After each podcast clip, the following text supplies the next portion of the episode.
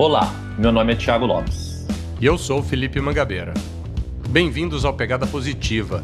Estamos aqui para discutir e trazer dicas, sugestões e conceitos sobre sustentabilidade em todas as suas esferas. É possível fazer escolhas melhores para vivermos com responsabilidade e respeito à nossa casa. Vem com a gente que a pegada é positiva. Olá, queridos ouvintes, bem-vindos a mais um episódio de entrevista do Pegada Positiva, mas não é um episódio qualquer, esse é um Pegada Especial, patrocinado ou apoiado pela Bravo G R C. Esse é o terceiro de quatro episódios de conversas trazidas para vocês, especialmente por esse nosso apoiador. Como vocês sabem, esse programa conta agora com o patrocínio da Bravo G R C, uma empresa de consultoria em G R C, Governança, Risco e Compliance, e E S G, que, por meio da tecnologia, integra pessoas e processos para elevar o grau de conhecimento e consciência das organizações para garantir mecanismos de controle e proteger a integridade e reputação da empresa e de seus colaboradores. Ao longo dessa série do Pegada Especial, vamos compartilhar a visão da Bravo G R C e como efetivamente praticar ações em E S G. Bravo G R C, desenvolver a governança hoje para você revolucionar o amanhã. Falando em especial, Thiago, quem é o nosso convidado de hoje? Olá, pessoal. Bom dia, boa tarde, boa noite. É, hoje teremos uma convidada muito especial. Hoje, com muito prazer, a nossa sustentabilista do dia é a Suelen da Silva. A Suelen, ela é formada em administração, com mestrado em estratégia empresarial pela F G V e ainda tem uma especialização em estratégia de negócios sustentáveis pela Harvard. Então, Suelen, por favor, dê um alô para os nossos queridos ouvintes. Boa noite, pessoal. Um prazer estar aqui com vocês. Muito feliz da gente poder conversar sobre isso aqui. Maravilha, Suelen. Bem-vinda, bem-vinda. Uh, vamos lá. É, vamos começar de cara perguntando um pouco sobre sua carreira, né? Você, por uma parte da, da, da sua vida profissional, você trabalhou como pesquisadora de mercado, né? E agora, de um tempo para cá, você fez uma mudança para pensar em sustentabilidade e E S G.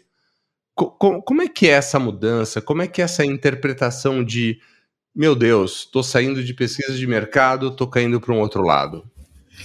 É muito interessante, né? Então, por toda a minha carreira, eu passei por muitas empresas, morei em outros países, tive diversos cargos. E quando eu ingressei, no, mais especificamente no mestrado, eu entrei muito para a área de pesquisa, atuei como pesquisadora mesmo da G V, e a gente acaba tendo acesso ali a muitas ideias, muitos processos inovadores, e desde lá já me marcava muito essa questão de algumas empresas estarem entrando no processo de sustentabilidade. E é muito interessante que isso foi há dez anos atrás e era muito bicho estranho, né? Uma empresa que se preocupava com isso, que vai mudar sua rotina, seu processo, sua visão, era algo que era visto quase como um bicho grilo, né? Do, do, daquele, daquele processo.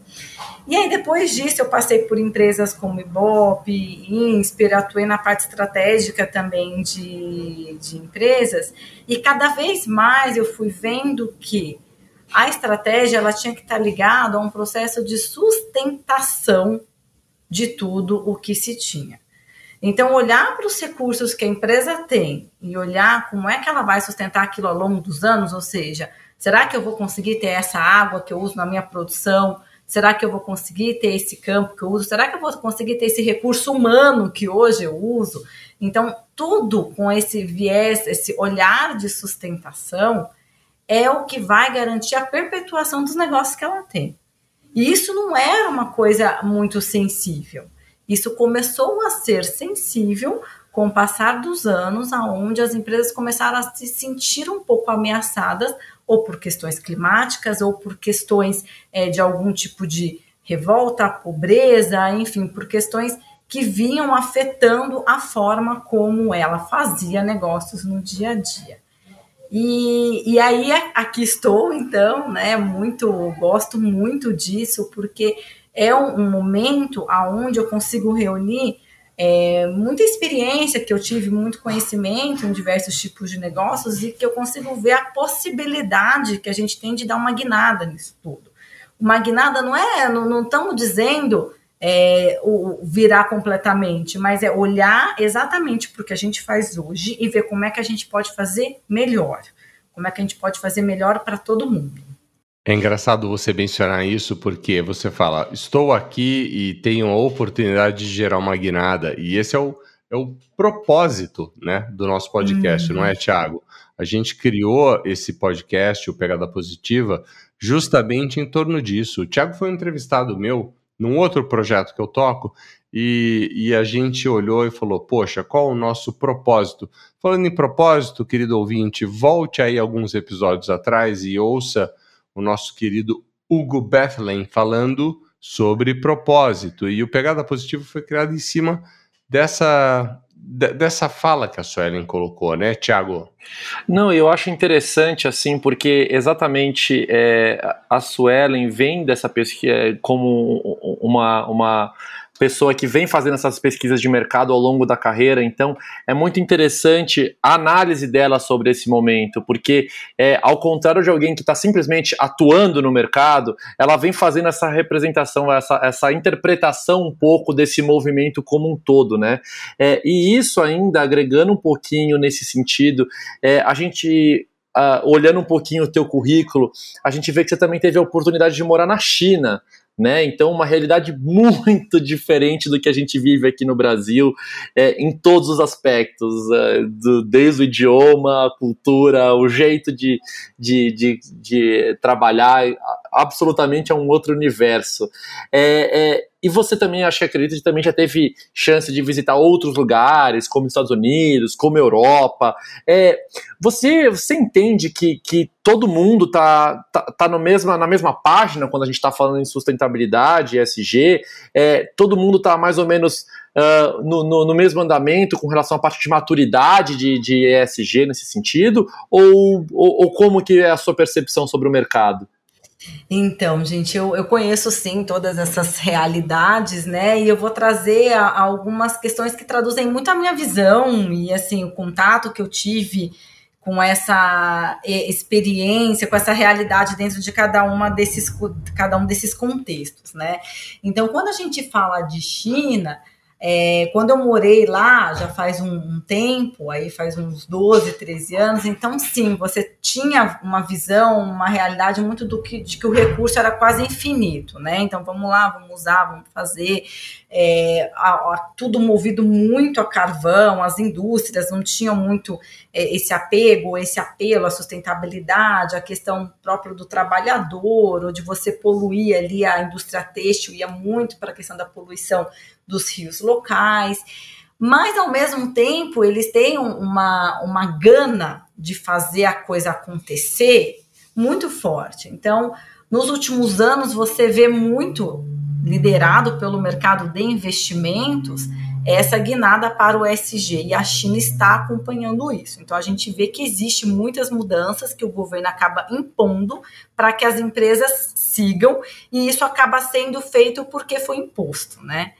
Quando a gente olha para a Europa, a Europa ela é, é ali uma, um, uma parte, os, os, todos os países que compõem a Europa, eles são sustentáveis, a, a, são os primeiros sustentáveis, vamos dizer assim. Eles vêm aí liderando este movimento, mas muito pela questão do contexto e realidade deles. Então, eles utilizaram esses recursos disponíveis há muito mais tempo. Ou seja, é muito mais lógico... É, a história começou, então é muito mais lógico eles começarem isso antes do que a gente, do que Estados Unidos ou do que China, porque já se esgotou-se há muito tempo. Então é preciso fazer alguma coisa. E quando a gente olha Estados Unidos, é, eu vejo esse assunto muito dividido. Por quê? Porque de um lado a gente tem os investidores que querem ir, que querem acessar isso, e você vê um lado do mercado empresarial que ainda não acredita que isso é realmente a tal realidade que deva acontecer. Então você olha a S E C, por exemplo, da parte mesmo de investimentos, que ainda patina um pouco na questão de regulamentação. Não se tem nada ainda quando a gente olha Europa, Brasil, China e Estados Unidos. A que fica um pouco mais atrás nesse assunto, apesar de ser comparar Brasil ainda a Estados Unidos, porque a gente já tem C V M, a gente tem a B três com algum tipo de regulamentação, e a S E C ainda está num processo de formulação. Então, são realidades diferentes, contextos diferentes. É, eu, eu acho interessante esse ponto que, que você está colocando, Suelen, até porque é, traz um pouco da, da visão de que é, para grandes movimentos, como a gente está falando um, um, uma coisa astronômica, que é o mercado da China, que são as indústrias da China ou da Ásia como um todo, ela precisa ser meio que guiada por uma política pública, por um governo Sim. com essa intenção. Ao contrário, já se a gente vai para o mercado americano, que é o seu outro exemplo de que ainda está uma coisa patinando, é muito livre, né? Você uhum. tem menos regulamentação e isso demanda mais, vamos dizer assim, da boa vontade do empresário, da, da empresa, né, Mangá? De articulações, né? E é exatamente isso que eu queria falar, né? Porque, é, o pro... mais uma vez, vou voltar ao propósito do nosso podcast. É, o nosso papel é falar para que... É, é conversar, é trazer os assuntos à tona para que as pessoas tenham ciência de que isso é uma necessidade. A conscientização das empresas e das pessoas... É, é o caminho de fazer isso tudo acontecer, não é? Sim. E, Suelen, como é, com, com, como é que é... que você vai cuidar de E S G numa empresa que durante muito tempo trabalhava de uma forma e agora tem a obrigação de ser sustentável. Então, como é que a gente faz a empresa transparecer isso, uh, de que está fazendo acontecer uh, a preocupação com o E, o S e o G sem parecer greenwashing, né?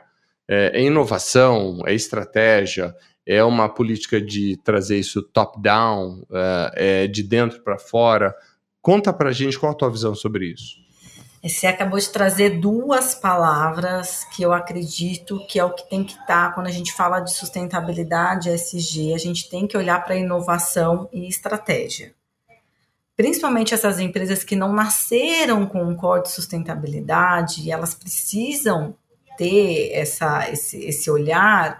Se você não inovar, você não vai atingir, porque você vai continuar no seu B A U, no seu business as usual. E esse não é o caminho, porque a gente vai continuar fazendo a mesma coisa do mesmo jeito, então a gente vai ter o mesmo resultado.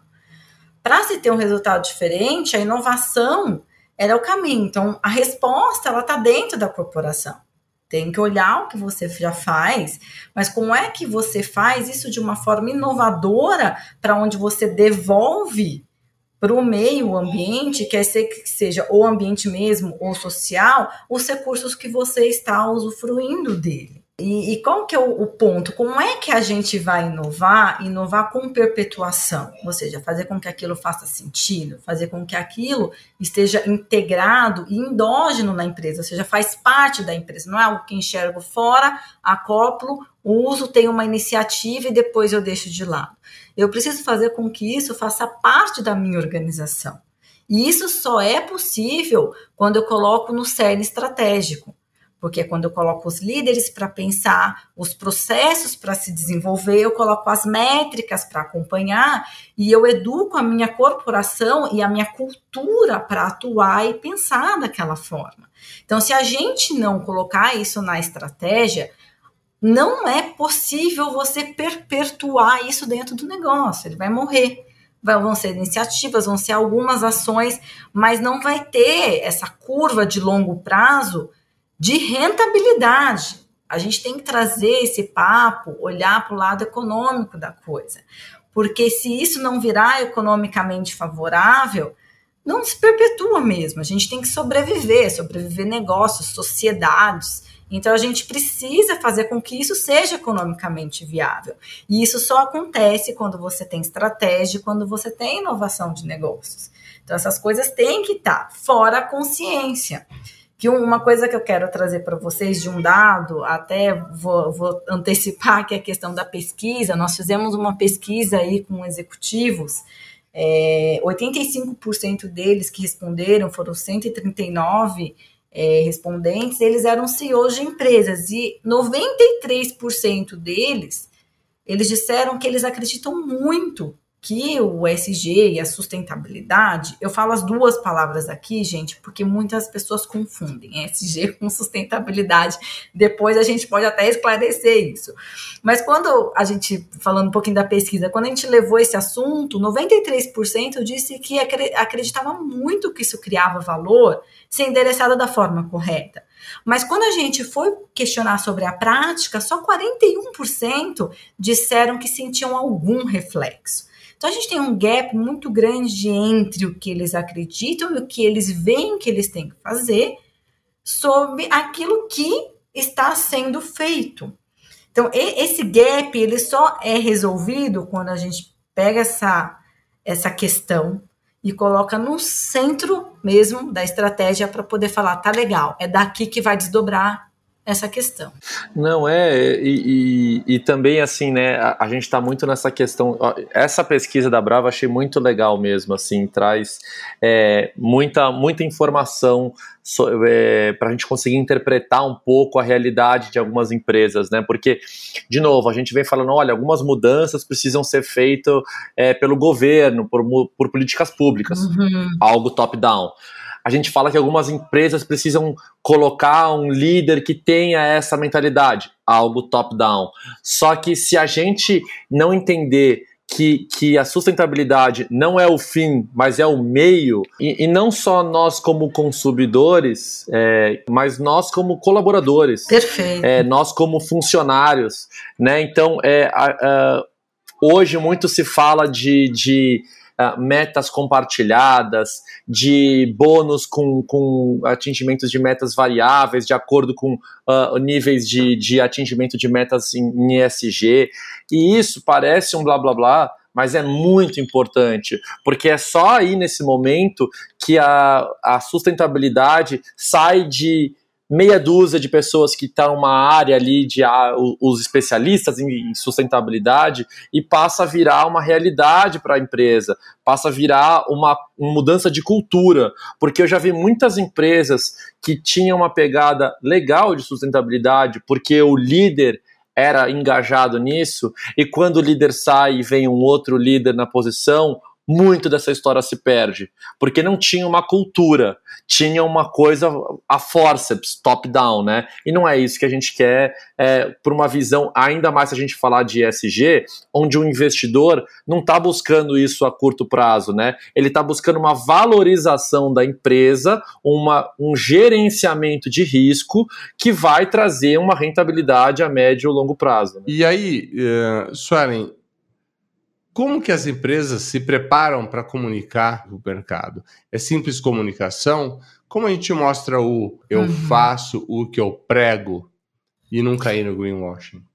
Ainda tem uma, uma questão muito interessante, que é olhar o modelo do negócio, né? Então, às vezes, a, eles colocam um monte de métricas, indicadores, eles seguem os padrões internacionais, super legal. Mas em todo o report tem que estar lá claro também qual que é o teu modelo de negócio. E, e, e quando você coloca um modelo de negócio, você consegue entender, inclusive, para todo mundo. Você consegue entender se aquilo que ela coloca como sustentabilidade está sendo feito ou não. Porque é meio lógico, é racional. Poxa, então eu tenho aqui uma empresa de delivery. E ela não se preocupa em nenhum momento de melhorar o meio de transporte, o que isso está acontecendo. Ela continua poluindo. Mas aí quando eu vou lá, eu olho o reporte dela, ela não fala em nenhum processo e nenhuma questão de inovação disso. Que questão será que ela está endereçando, então, que tem a ver com o negócio dela, que me faz acreditar que isso é sustentável? Que isso não é só no ano de dois mil e vinte e dois, dois mil e vinte e três, faltou dinheiro, eu parei.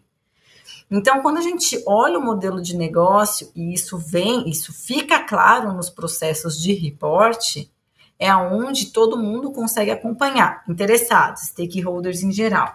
E os acionistas, eles vão olhar números. O investidor, ele quer ver número.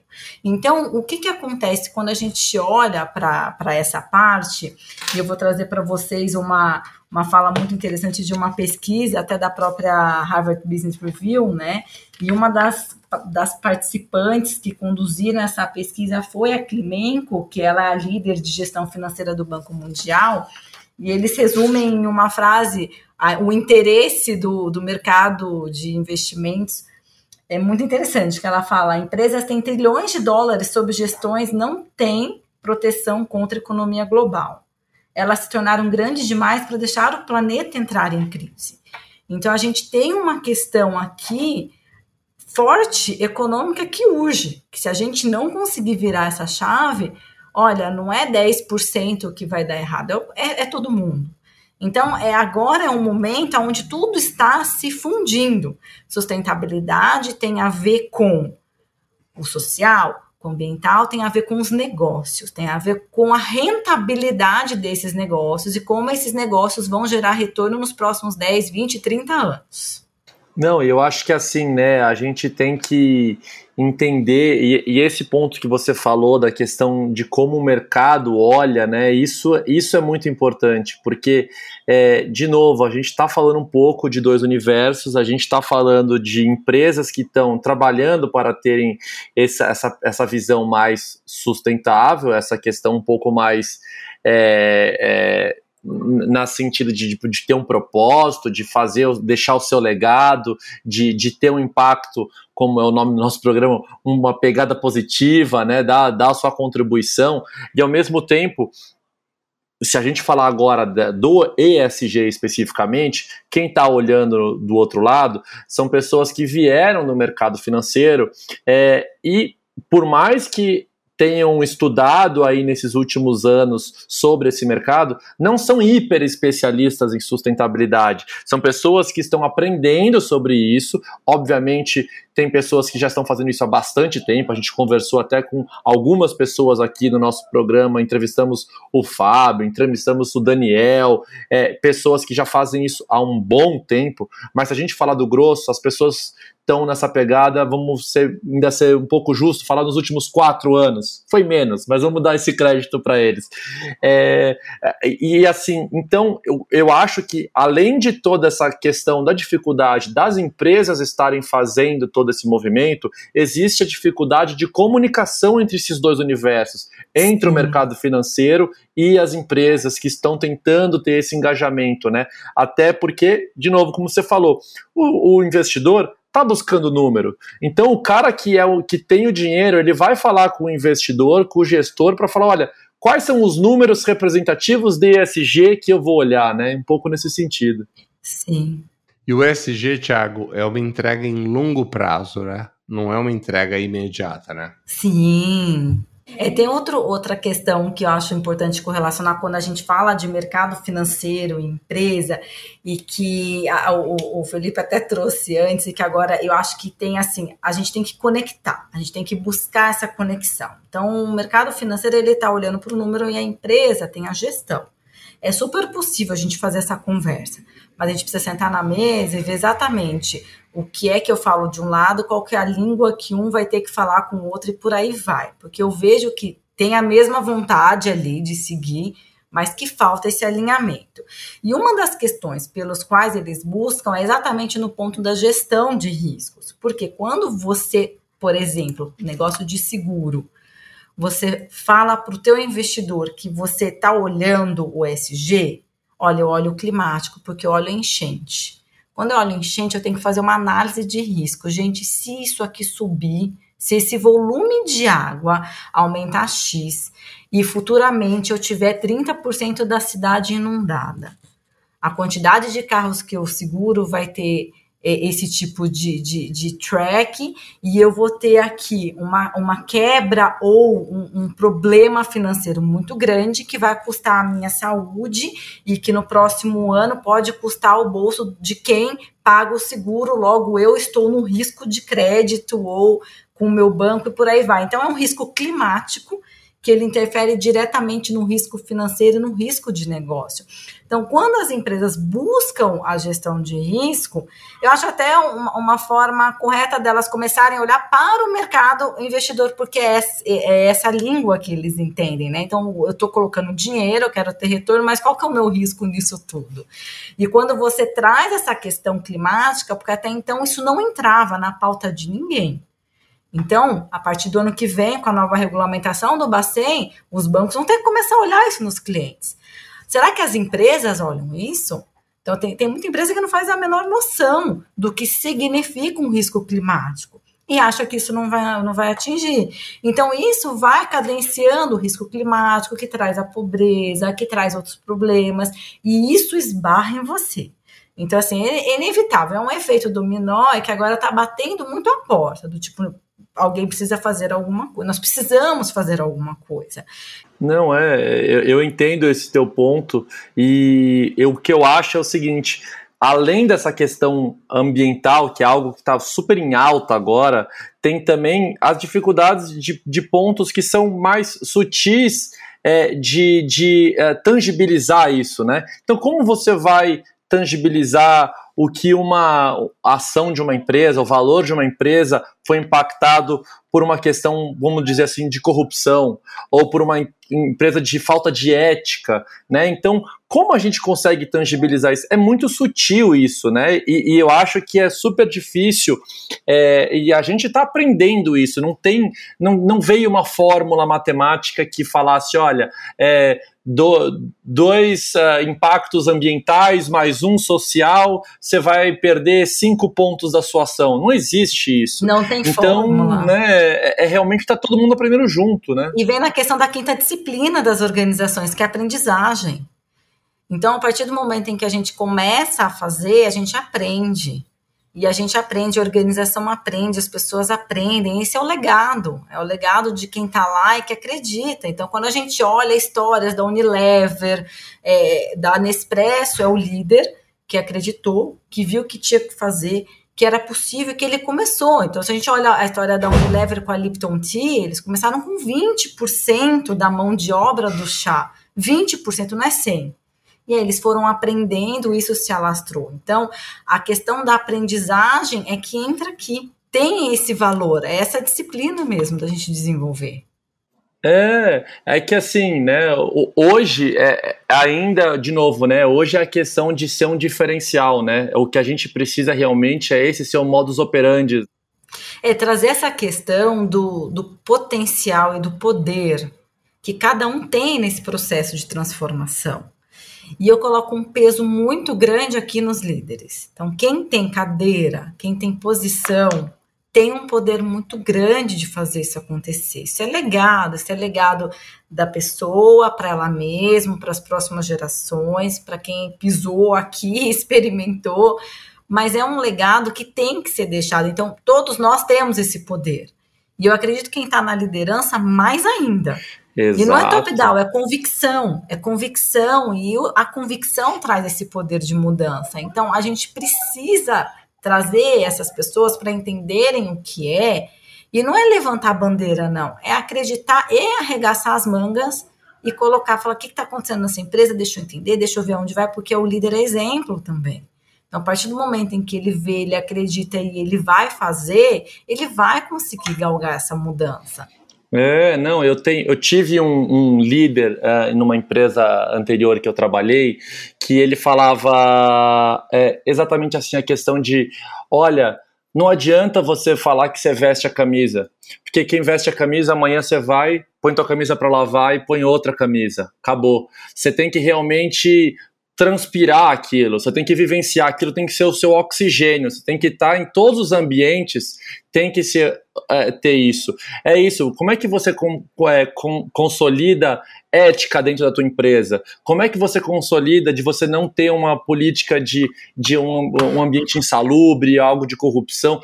Isso não se compra, não tem uma ferramenta que se, que se tem, você não, não compra, ah, vou, vou é, trazer aquele funcionário porque ele é ético. Não, isso não existe, isso é um ambiente, isso são práticas, isso é vivência. Então é super importante a gente salientar é, todos esses pontos, porque é, a gente está vivendo um momento que não são só números. Não é o só o quanto que a empresa está lucrando que importa. Uhum. A gente tem visto cada vez mais isso. A importância desses outros fatores que agora a gente está aprendendo a tangibilizar, estamos aprendendo a criar indicadores, estamos aprendendo a se comunicar, seja nos relatórios de sustentabilidade, nos relatórios integrados, nos relatórios econômicos, nos relatórios de Sim. balanço, né? Hoje, cada vez mais, é, eu falo até por experiência própria, eu fiz uma, estava fazendo uma, um M B A que eu infelizmente tive que parar na metade, sobre tecnologias ambientais. E uhum. um dos pontos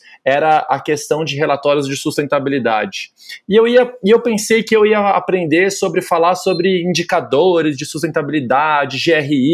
Não, a gente foi aprender a ler balancete, a gente uhum. foi aprender a, a, a entender como você tem que reportar é, quando você tem um impacto negativo, em que parte do seu balancete você tem que colocar isso, o seu D R I, a, como você interpreta para você conseguir ler aqueles números e daí você extrair um indicador socioambiental. Então é super importante isso, mas é algo novo. Então a gente tem que entender como a gente, voltando a uns pontos que a gente estava comentando aqui, que é, essas pesquisas de mercado que a Bravo vem fazendo são super relevantes para trazer mais informações, mas a gente ainda está aprendendo a interpretar todos esses dados e transformar esses dados, o que é mais importante, em ações, em como a gente vai transpor essa barreira e realmente vivenciar isso, né, Suelen?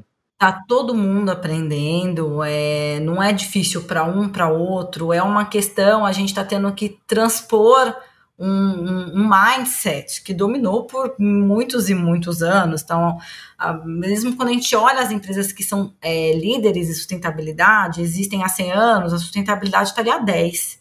Então, é um negócio novo, é novo para todo mundo. E é uma questão que você trouxe muito interessante até da... da de tecnologia, e eu vou só trazer um, um parênteses, a gente trabalha com G R C, que é governança. E quando você fala em governança, você tem uma coisa que é muito igual à sustentabilidade, que não é algo que você compra, é algo que você faz. Então, aquele cara que fala, ah, eu comprei um sistema maravilhoso. Se você não tiver isso aculturado dentro da sua organização, madura o suficiente para usar isso, você vai perder dinheiro, e aí você não vai conseguir nem justificar o investimento que você fez. E a, tecno, né? e a tecnologia vem, quando está madura, ela vem para te ajudar a culturar.